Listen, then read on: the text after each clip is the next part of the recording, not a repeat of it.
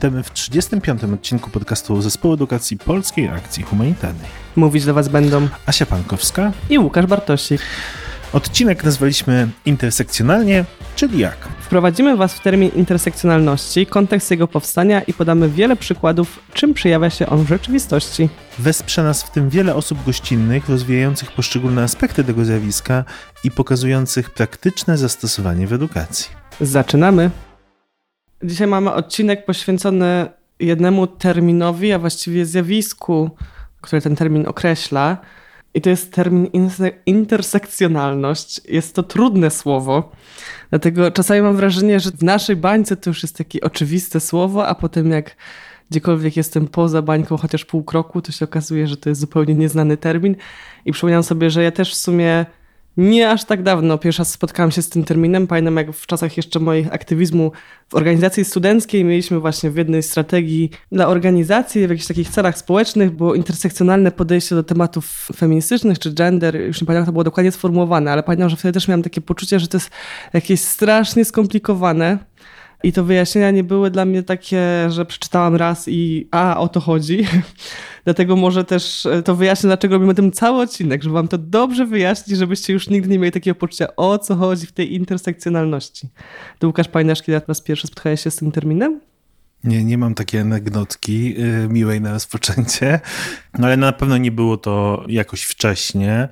Ja myślę, że to zwykle jest tak, że gdzieś w zgłębianiu różnych kwestii antydyskryminacyjnych, prawnoczłowieczych dochodzi się do takiej refleksji, że że te różne tożsamości nie, nie zawsze są silosami i one się gdzieś tam krzyżują i to jest gdzieś podstawowa kwestia, która stoi u podstaw intersekcjonalności.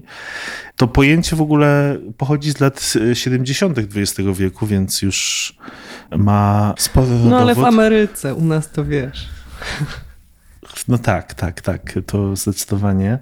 To jest kolejny z konceptów, który przywędrował do nas z Ameryki, a dokładnie z U S A.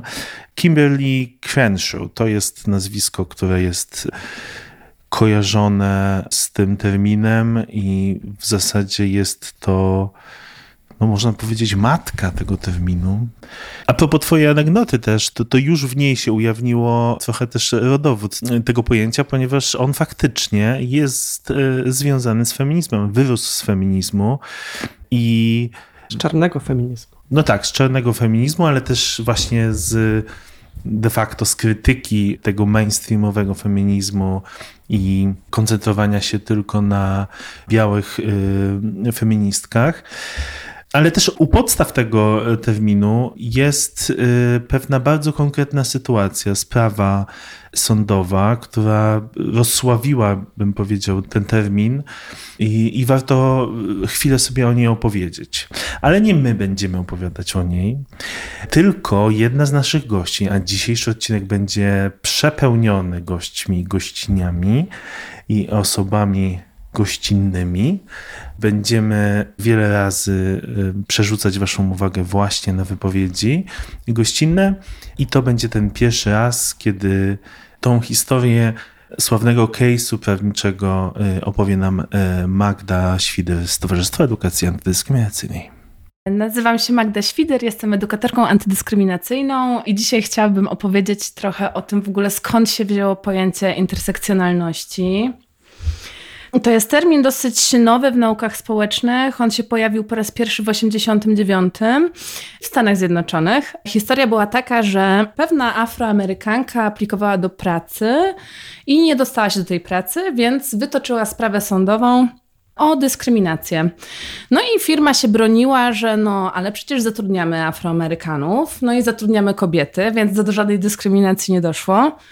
Kiedy się jednak przyjrzano temu, gdzie ci Afroamerykanie są zatrudniani, okazało się, że byli to mężczyźni zatrudniani do pracy fizycznej, na przykład w magazynie, a kobiety, ale tylko białe, były zatrudniane do prac biurowych. To był taki case dosyć słynny, pokazujący, że jednak nasze różne cechy tożsamości współgrają ze sobą. Nie można patrzeć na człowieka przez pryzmat tylko jednej tej cechy. I ta suma tych różnych mniejszości, w których się znajdujemy, stanowi o naszym poziomie przywileju społecznego.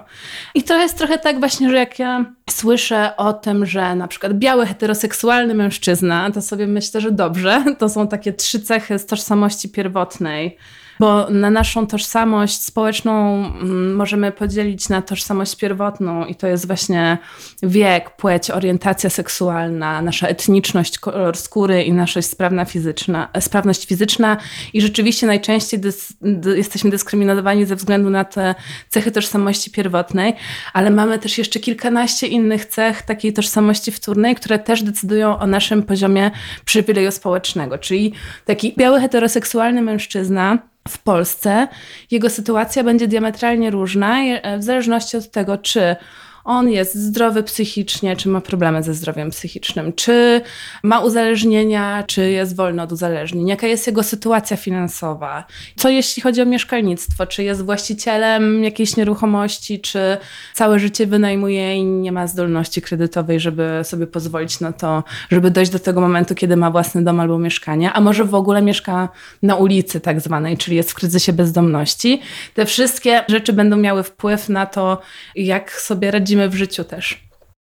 Tak, usłyszeliśmy, tutaj ważny jest ten kontekst tego, że to powstało y, jako narzędzie prawne. Znaczy, że to był termin, który był użyty w sądzie po to, żeby udowodnić dyskryminację w miejscu pracy.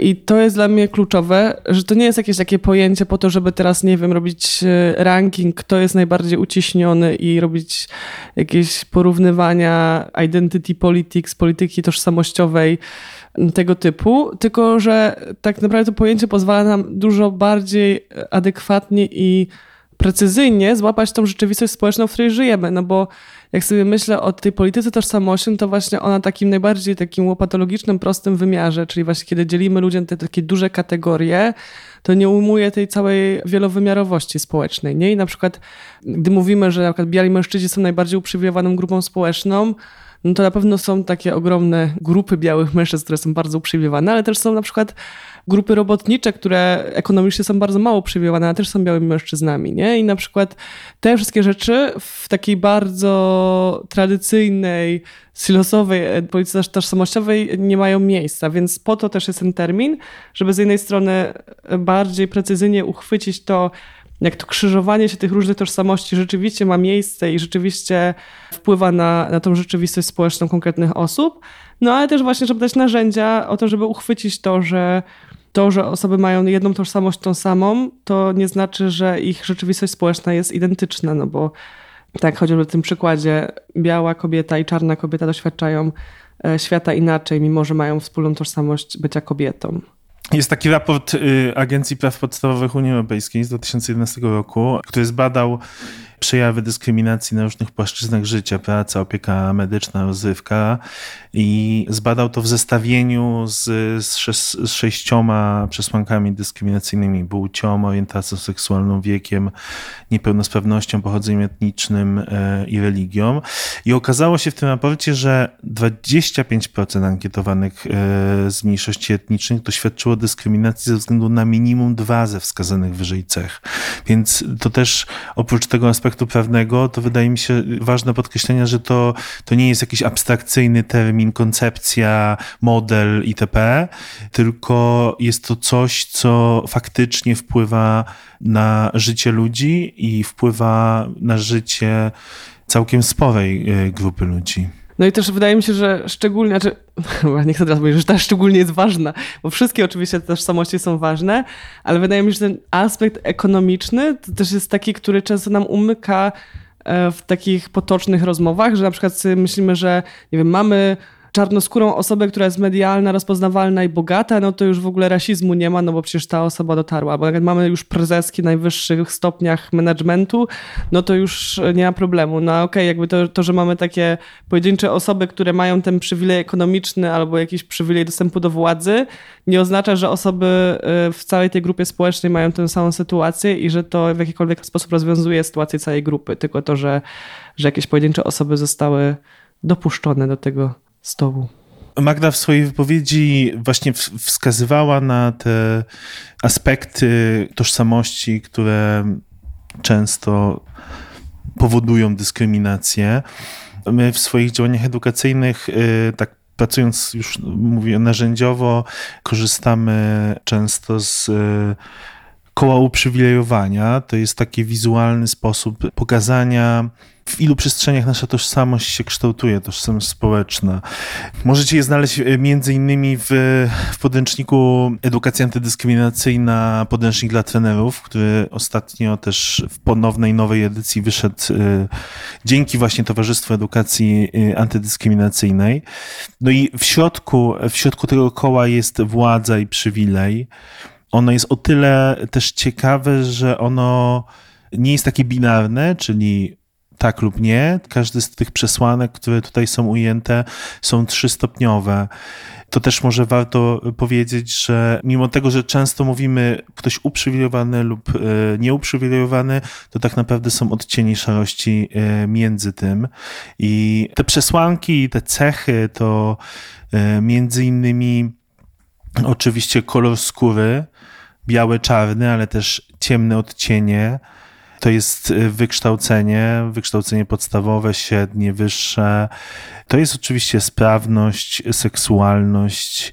Może w, w przypadku seksualności to też dobrze widzieć, że blisko władzy i przywileju są osoby heteroseksualne, w środku są geje, a na tym skraju są lesbijki, osoby bi, pan, aseksualne, czyli jak widać nawet te tożsamości L G B T plus są zniuansowane. To, co chyba jeszcze nie padło ze słów Magdy, to jest na przykład sytuacja mieszkaniowa, czy osoby posiadające nieruchomość, osoby mieszkające w, lokal, w lokalach socjalnych lub wynajmujące i osoby w kryzysie bezdomności. To może być też język, osoby mówiące po polsku w kontekście polskim, osoby mówiące po polsku jako dru- w drugim języku i osoby, które po polsku nie mówią. Nie będę czytał wszystkich tych przesłanek, zajrzyjcie do, do publikacji, natomiast chcę się powołać na jeszcze jedną, na budowę ciała. Tutaj mamy kwestię ciał szczupłych, dużych i przeciętnych i to jest właśnie ten aspekt intersekcjonalności, który chcemy teraz poruszyć głosem naszej kolejnej gościni. Zapraszam was do posłuchania o tej perspektywie. Cześć osoby słuchające wspaniałego podcastu Tolerancja to za mało. Ja się nazywam Natalia Skoczylas i jestem prawniczką, koordynatorką projektów społecznych również bywam, a przede wszystkim zajmuję się przeciwdziałaniem przemocy i dyskryminacji. I w związku z tym współprowadzę podcast Wingardium Grubiosa, który dotyka tematu grubości od strony społeczno-politycznej. Co to właściwie znaczy i co to jest ta grubość? Bo najczęściej, jeśli mówimy o dużych ciałach, to raczej nazywamy je otyłymi. My z Ulą Chowaniec w projekcie Wingardium Grubiosa raczej się od otyłości odżegnujemy i staramy się mówić o grubości w zdemedykalizowany sposób. Czyli zazwyczaj w dyskursie grube ciała są patologizowane, szuka się sposobów, żeby je uleczyć, żeby coś jakoś się zdyscyplinować, coś z nimi zrobić, żeby one się zmniejszyły. My staramy się za to pokazać, jaka jest faktyczna perspektywa życia w grubym ciele, czego ludzie, zwłaszcza w naszej kulturze, doświadczają w, w tym zakresie.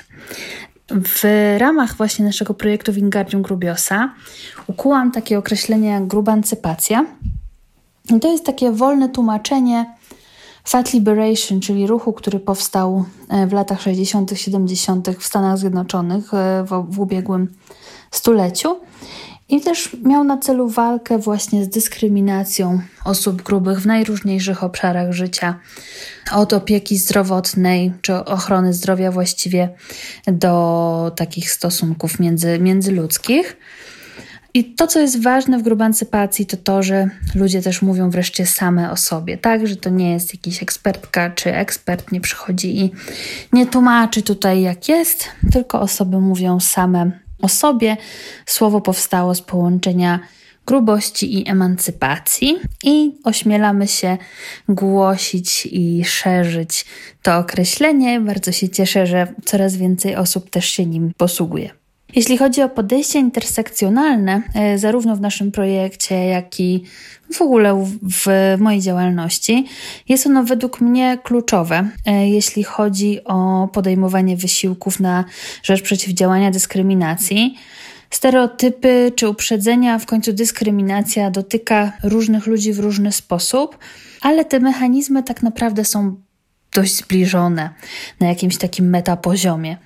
I w Wingardium staramy się pokazywać grubość właśnie jako współistnienie z, z innymi cechami czy tożsamościami. Dla, dlatego na przykład poruszamy takie tematy, dlaczego fatfobia może mieć korzenie w rasizmie, czy rozmawiamy o tym, czy istnieją odpowiednie siedziska dla osób o większych ciałach, które poruszają się na wózkach.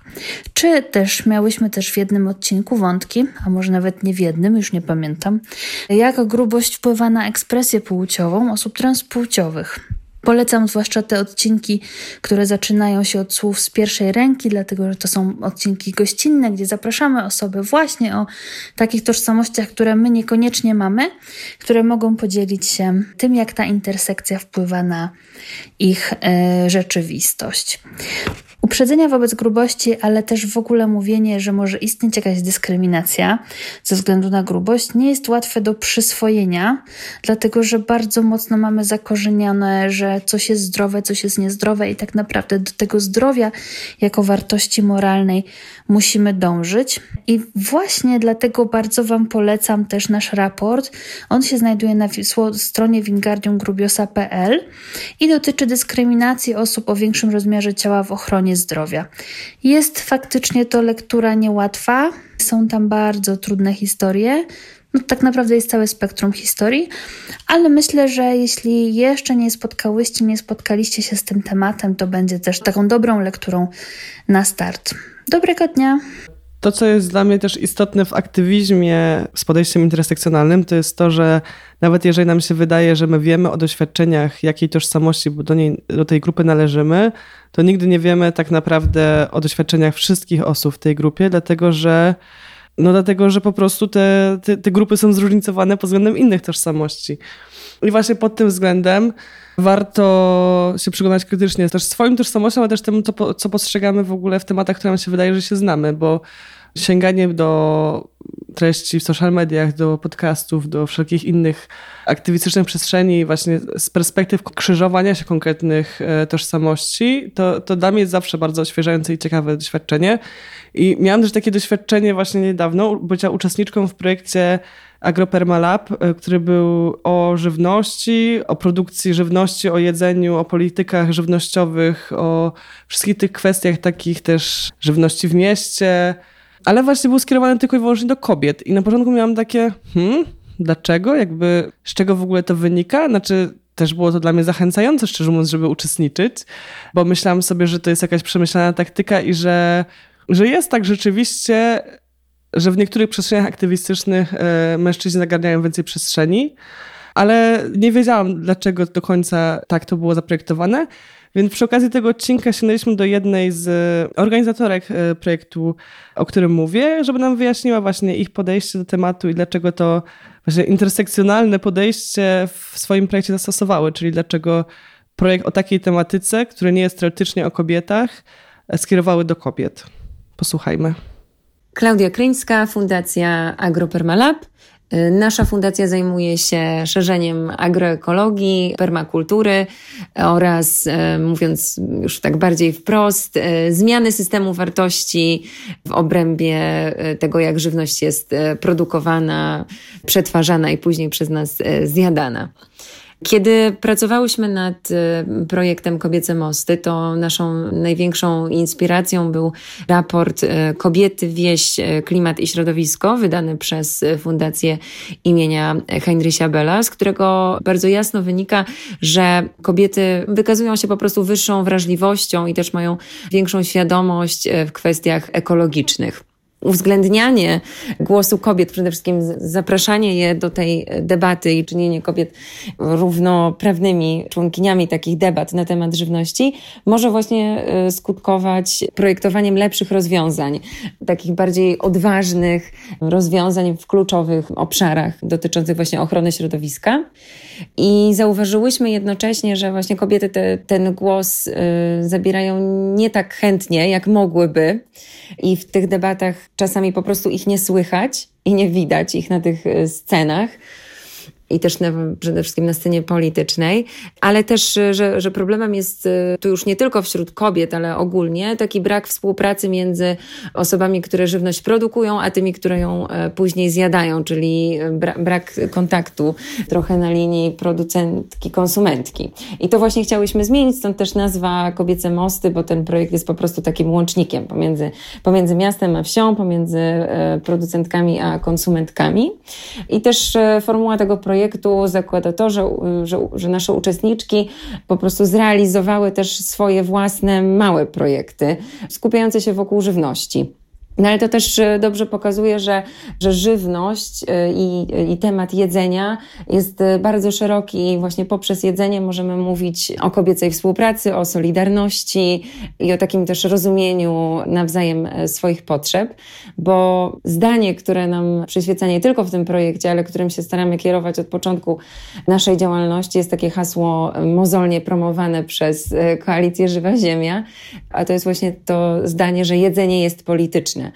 Jedzenie jest obecne w każdym obszarze naszego życia, chociaż często nam się wydaje, że to jest, jakiś, jest jakaś jego marginalna część i łapiemy w locie jakąś tam bułkę w drodze do pracy, a jednak okazuje się, że jedzenie jest po prostu niezwykle ważnym aspektem gospodarki, polityki, całego naszego życia społecznego, począwszy właśnie od tego, jak jedzenie jest produkowane, jak uprawiane są rośliny, jak hodowane są zwierzęta, gleba, woda, wszelkie zasoby naszej planety, dobrostan zwierząt, poprzez takie kwestie społeczne i to, w jakiej sytuacji są osoby, które to jedzenie produkują, jakie mają wynagrodzenie, czy w ogóle mają wpływ na to, co mogą produkować i jaką cenę później za to otrzymają, aż do takich kwestii oczywiście zdrowotnych, czyli tego, jak w ogóle jedzenie wpływa na nas samych, naszego dobrostanu, tego, jak się czujemy, i aż po same kwestie relacyjne, bo jedzenie to przecież jest, jest też jakiś język niosący emocje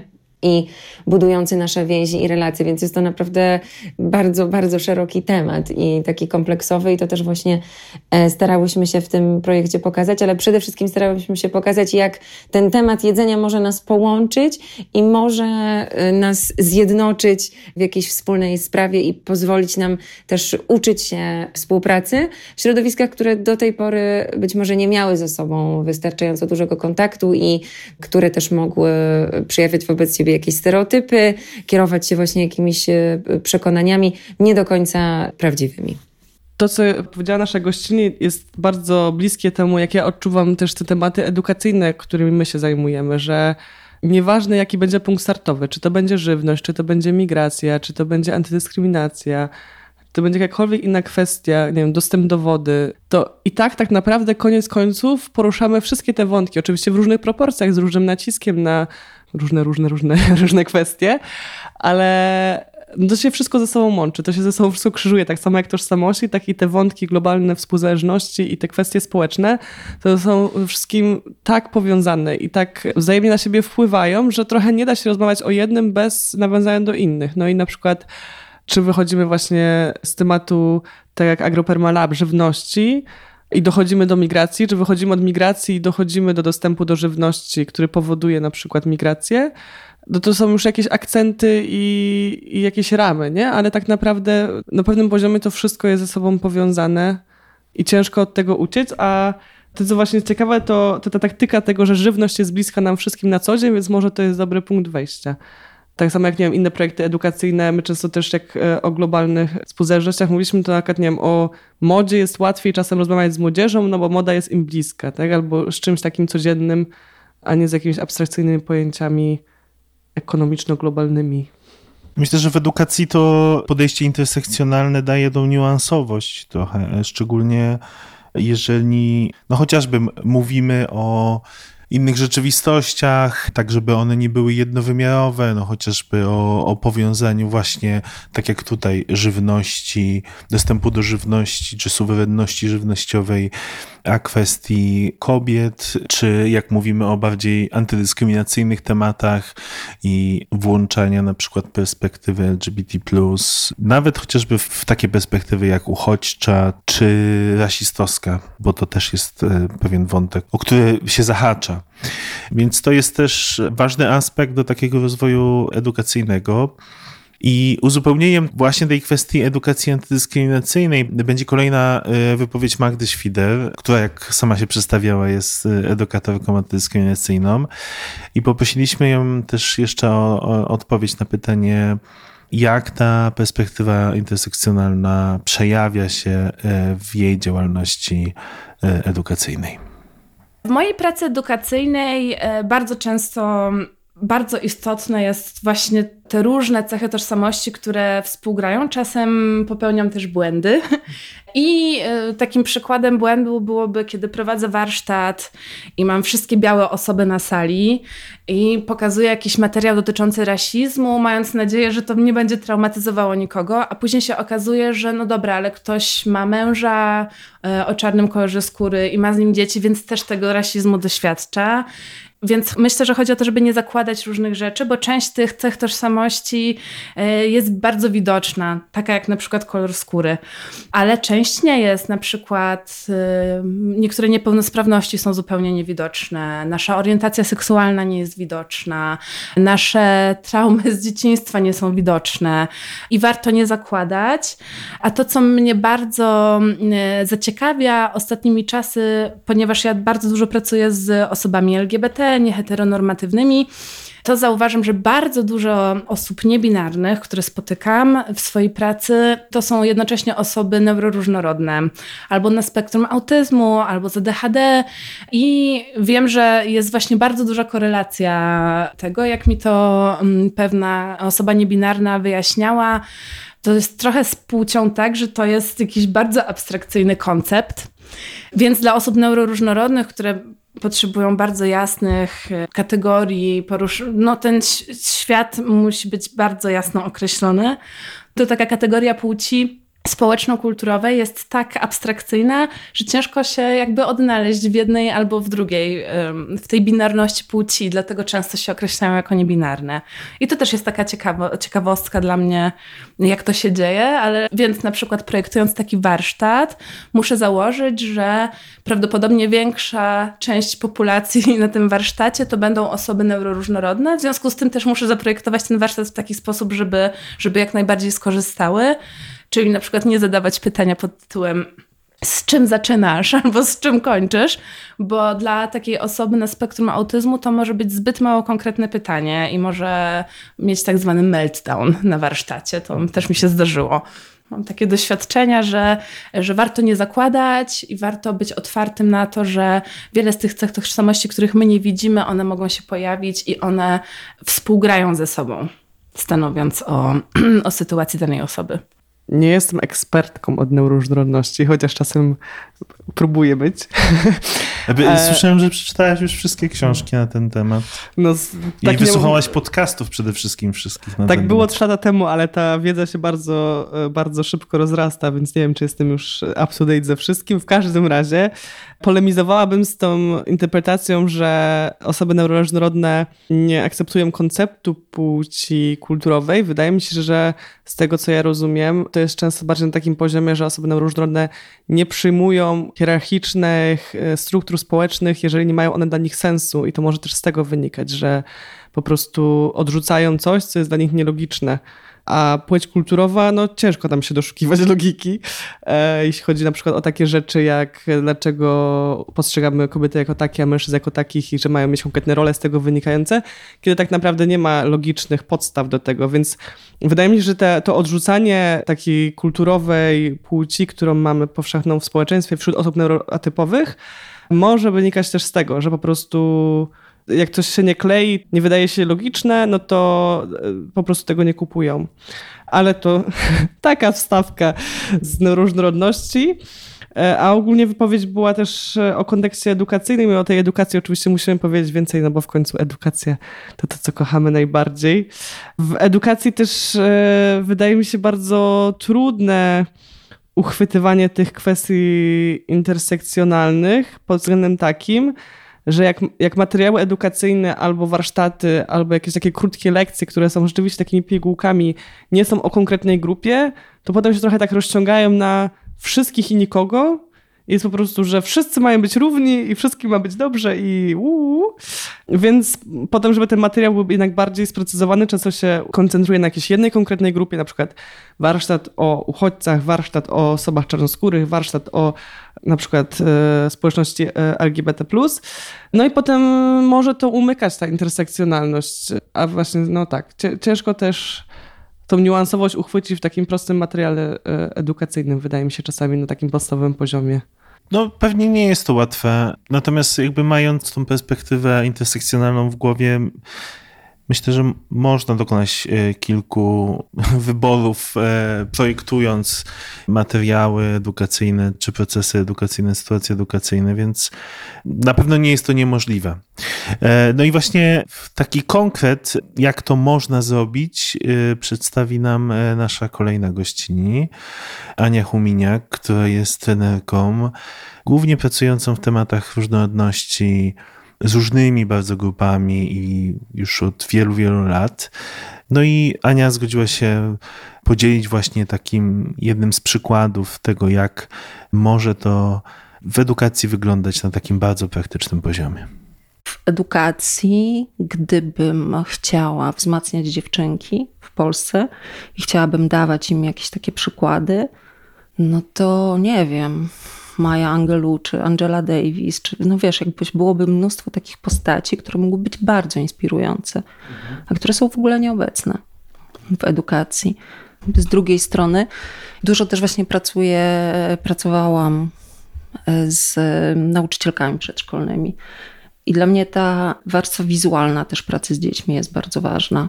I trochę takie pytanie o to, jakie stereotypy są w naszej kulturze, jakie przekonania, i że jakby każdą działalność edukacyjną podejmując, jeśli chcesz poszerzać horyzonty, to za każdym razem potrzebujesz poszerzać tę historię, dokładać jakieś kawałki, które są nieznane. Dlatego moją drogą jest proponowanie takich rozwiązań, że jak chcesz z dziećmi zrobić zajęcia o zawodach, no to tutaj trochę przychodzi automatycznie taki kawałek, że może być to wzmacniające, może być to wzmacniające dla i dziewczynek, i chłopców. To wtedy, jak ja będę chciała pokazać pilota i pilotkę, no to pokażę pilotkę na przykład, która została pierwszą pilotką bombowca w siłach Pakistanu. Tak? Jakby takie postaci, które zawsze idą przeciwko kilku stereotypom. Pokażę mechaniczkę naprawiającą samochody w Sudanie, prowadzącą swój warsztat, albo kierowczynię taksówki w Teheranie. No z każdą tam uzupełnioną historię. Bo wy- wydaje mi się, że właśnie to jest taki najbardziej podstawowy sposób mierzenia się, tak jak intersekcjonalność bada to, jak kumulują się uprzedzenia, dyskryminacje, wykluczenia, to w działaniach edukacyjnych myślę, że można szukać też takich przykładów nawet wizualnych, które konfrontują więcej niż jeden stereotyp, jedno wyobrażenie. Czyli to jest bardzo konkretna rada, pomysł edukacyjny, który można według ciebie używać jako odzwierciedlenie tej intersekcjonalności po prostu w kształtowaniu sytuacji edukacyjnej, w której właśnie osoba edukująca innych no, dokonuje zawsze wyboru i to ona jest de facto odpowiedzialna za to, jakie przykłady wybierze, co uwidocznia, czego nie uwidoczni. Jeszcze się zastanawiam nad, no, w tym, w tej takiej, na tych osiach intersekcjonalnych jest sporo rzeczy, no jest i orientacja seksualna, i status materialny chociażby, no oczywiście pochodzenie, kolor skóry, no i klasa też społeczna. Klasa społeczna właśnie i to myślę, że właśnie ten aspekt klasy społecznej jest bardzo rzadko poruszany w działaniach edukacyjnych, szczególnie w zestawieniu z innymi. W Polsce. Y, y, tak, tak, tak, mówię o tym kontekście polskim. To no, chociażby właśnie kontekst rasizmu i klasizmu, jak to ze sobą koresponduje, albo klasizmu i płci na przykład, tak, jakby tego typu rzeczy. W tej osi też uwidacznia się od niedawna dla mnie na przykład neuroróżnorodność jako ten aspekt, który mam wrażenie, że też bardzo w tej chwili przecina się z różnymi innymi częściami naszych tożsamości. Myślę, że to jest wyzwanie dla osoby edukującej, że jeżeli ma dziecko, które jest w grupie mniejszościowej z różnych kawałków, badania na przykład pokazują, że najczęstszą przyczyną przemocy rówieśniczej w Polsce w szkołach jest ubóstwo. Rzeczywiste lub czasem domniemane, wynikające z na przykład, nie wiem, nieużywania jakichś gadżetów, nienoszenia jakichś ubrań i tak dalej. To jest uprzedzenie, które jest obecne nie tylko wśród dzieci, ale też no, jest po prostu obecne w naszej kulturze. Bieda jest powodem do wstydu. I jeśli się tak zdarzy, że jest dziecko, które jest z rodziny, na przykład powiedzmy niskim kapitale społecznym, tak, czy z rodziny ubogiej, a do tego jest dzieckiem o innym kolorze skóry, o pochodzeniu, ma jakieś doświadczenie migracji, uchodźstwa, należy do jakiejś może grupy etnicznej mniej jakby naznaczonej stereotypizacją w Polsce, no to jest to niebezpieczeństwo tego, że jak wspomniałeś o neuroróżnorodności, tym się zapaliła taka lampka, nie? Że wiesz, że szybciej takiemu dziecku się przypisze taką łatkę, że na przykład ono jest niegrzeczne, niewychowane, nie szanuje innych, niekulturalnie się zachowuje. Jeśli na przykład ma te objawy nadpobudliwości, szybciej zostanie wrzucony do takiej grupy niż na przykład dziecko z dokładnie takimi samymi cechami, ale z rodziny dobrze znanej w szkole, czy z rodziny dobrze sytuowanej, tak? Więc tutaj to już nawet nie jest na takim poziomie metod, którymi pracujemy, ale postaw osoby, która zajmuje się edukacją, nie? I, i to jest duży, ciekawy wątek w ogóle, bo nie da się nie mieć stereotypów, one są zapisane w języku, tak jak się uczymy języka, to wtedy uczymy się stereotypów, nie da się też nie mieć uprzedzeń. Natomiast to jest takim ciągłym wyzwaniem, nie? Dla osoby zajmującej się edukacją, żeby krytycznie analizować jakieś kalki, szuflady, które się samemu ma w głowie.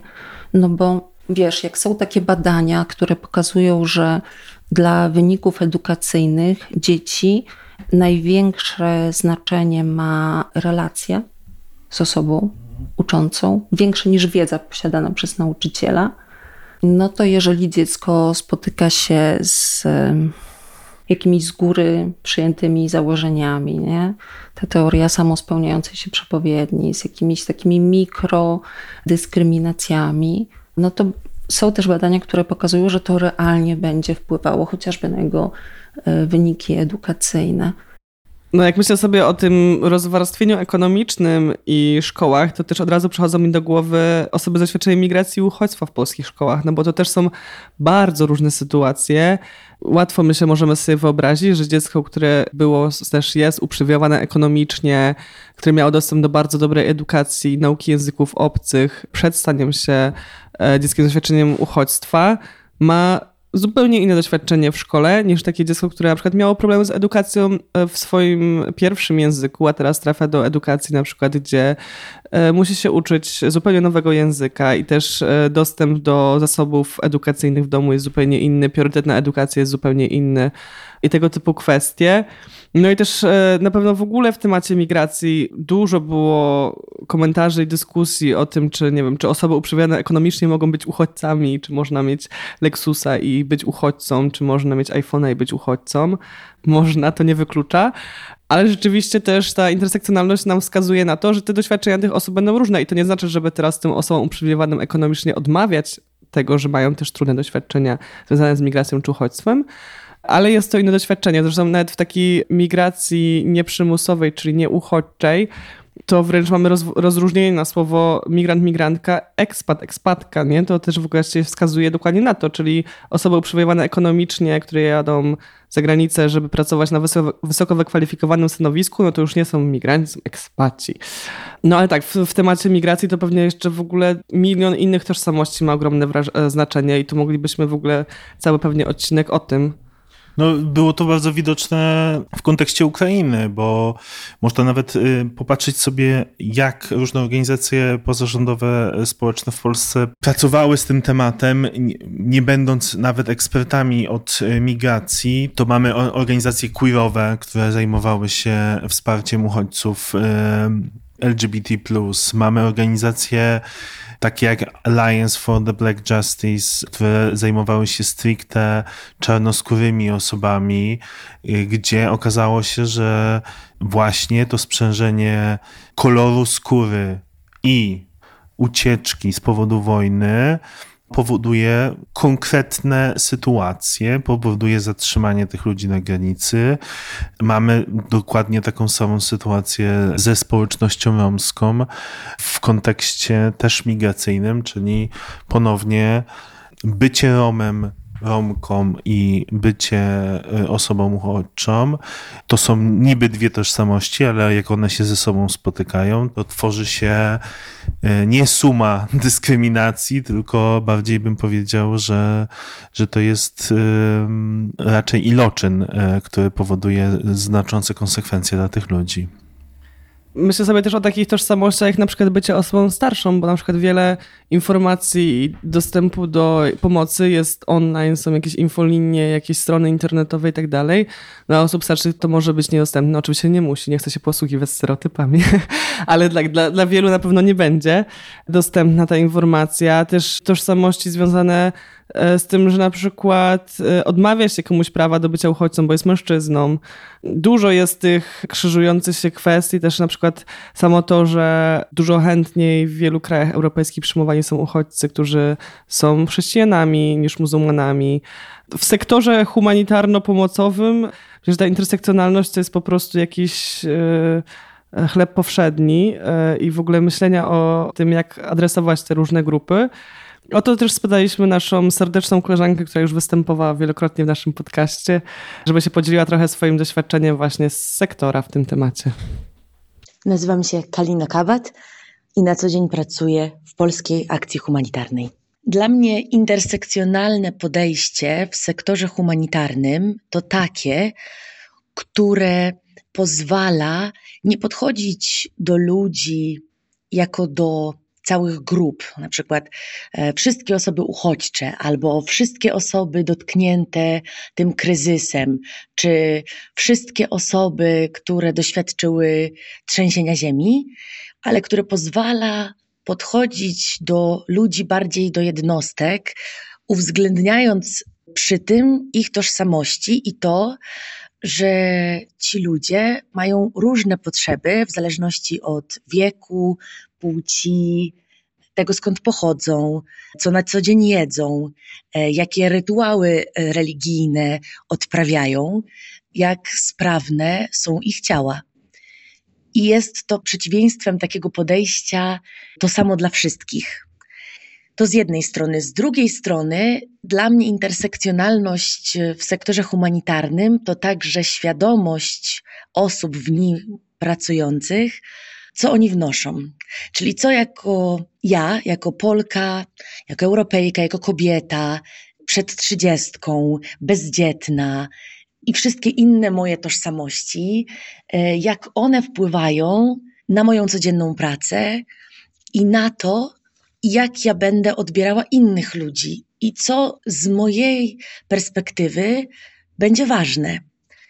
Bo to, co dla mnie może być ważne, właśnie wynikające z tych moich tożsamości, może nie być równie ważne dla innych osób, albo może być inne.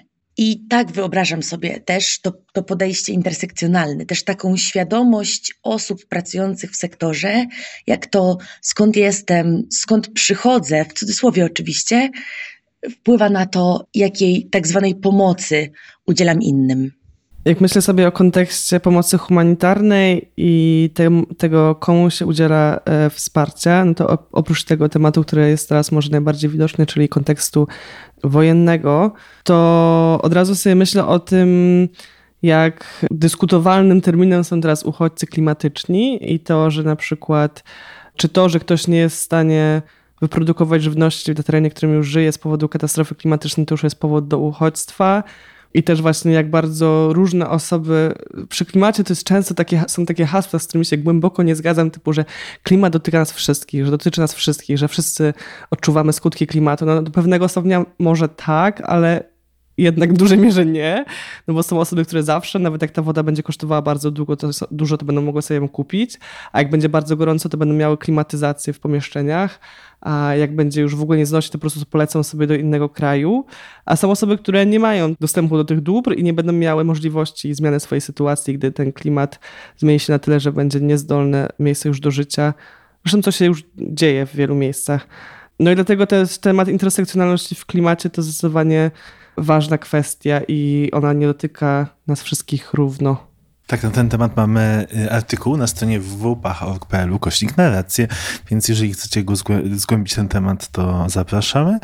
A my mamy dla was ostatnią osobę goszczącą, która pogłębi ten temat katastrofy klimatycznej, spojrzy na intersekcjonalność w zestawieniu z głęboką ekologią. Zapraszamy.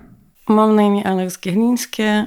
Zajmuję się edukacją klimatyczną, praktyką ponownego połączenia i głęboką ekologią. Może najpierw też parę słów o tym, czym jest głęboka ekologia. To jest termin, który został wprowadzony do filozofii przez filozofa Arne Nessa i rozwijano od tamtego czasu. Głęboka ekologia ma takich kilka aspektów. Jednym z nich jest etyczny aspekt, który stoi na stanowisku biocentryzmu, czyli takiego przekonania, że wszystkie byty mają równe prawo do życia i do podmiotowości, i do samorealizacji. Innym jest taki wątek, który również jakoś łączy z, z samą filozofią i też z edukacją globalną, głęboką ekologię, czyli nakierowanie się raczej na stawianie pytań niż nadawanie odpowiedzi i szukanie głębokich powiązań. Intersekcjonalność też można rozumieć jako, jako pewnego rodzaju postawę. Czyli jest to z jednej strony poszukiwanie tych wspólnych źródeł różnego rodzaju opresji, a z drugiej strony też taką postawę inkluzywną i postawę właściwie radykalnej empatii. No i w tym sensie, jeżeli byśmy rozumieli intersekcjonalność jako postawę, ona jest dosyć bliska głębokiej ekologii. I tutaj takim ciekawym rozszerzeniem w ogóle, jeżeli mówimy o dyskryminacji czy opresji, czy przemocy, jest też wyjście poza gatunek nasz ludzki i rozszerzenie też tej opresyjności na gatunki inne niż ludzkie. I tutaj też możemy mówić na przykład o wybiórczej dyskryminacji czy wybiórczej opresji. Jak opowiadamy o zwierzętach, które w naszym odczuciu czy w niektórych kulturach są zwierzętami, które zasługują na troskę i podmiotowe traktowanie i na opiekę weterynaryjną, a inne gatunki zwierząt są zjadane i właściwie są traktowane jak rzeczy. Tu jest jakaś taka intersekcja, no właśnie opresyjności wobec istot czujących innych niż ludzie z jakimiś normami kulturowymi, bo to też jest bardzo różne w różnych kulturach. No i też, jeżeli rozumiemy tą intersekcjonalność jako postawę i z jednej strony szukanie tych wspólnych przyczyn, a z drugiej strony właśnie tą postawę nakierowaną na y, radykalną empatię, no to możemy trochę inaczej spojrzeć na takie kwestie jak kryzys klimatyczny. Bo z jednej strony możemy szukać przyczyn kryzysu klimatycznego w chociażby kapitalistycznym systemie ekonomicznym, no a z drugiej strony, myśląc o jego skutkach, widzieć też różnorodne konsekwencje kryzysu klimatycznego dla różnych istot. I dla różnych istot ludzkich, i dla różnych istot pozaludzkich. I też nakładające się te wpływy. No ale to, co chcę tak podkreślić, najbardziej co mi się wydaje jakoś ciekawe, to że intersekcjonalność jest nie tylko w tym działaniu, i w tym aspekcie społecznym, ale intersekcjonalność, czyli przecinanie się jest również w przyczynach. I tutaj na przykład dużą intersekcją jest takie wpływy patriarchalne, które narzucają bardzo cis, normatywne sposoby ujęcia tożsamości płciowej i seksualnej z jednej strony, a z drugiej strony kapitalistyczne wpływy, które no, ten obraz podtrzymują w jakiś sposób i te przyczyny wzajemnie się wzmacniają w takim sprzężeniu zwrotnym. Jak słyszycie, w tym odcinku zaprosiliśmy was do zgłębiania tematu intersekcjonalności w różnych bardzo kierunkach. Tak naprawdę mam wrażenie, że każda z tych wypowiedzi była zaproszeniem do, do kolejnych światów, więc przede wszystkim zachęcamy was do tego, żeby poszukiwać tych krzyżujących się tożsamości, intersekcjonalnych powiązań i w swoim życiu, i w analizowaniu różnych przypadków medialnych, narracji, które do was dochodzą. No jeżeli jesteście, jeżeli pracujecie edukacyjnie, to także w tym obszarze, bo także takie rady mogłyście i mogliście usłyszeć.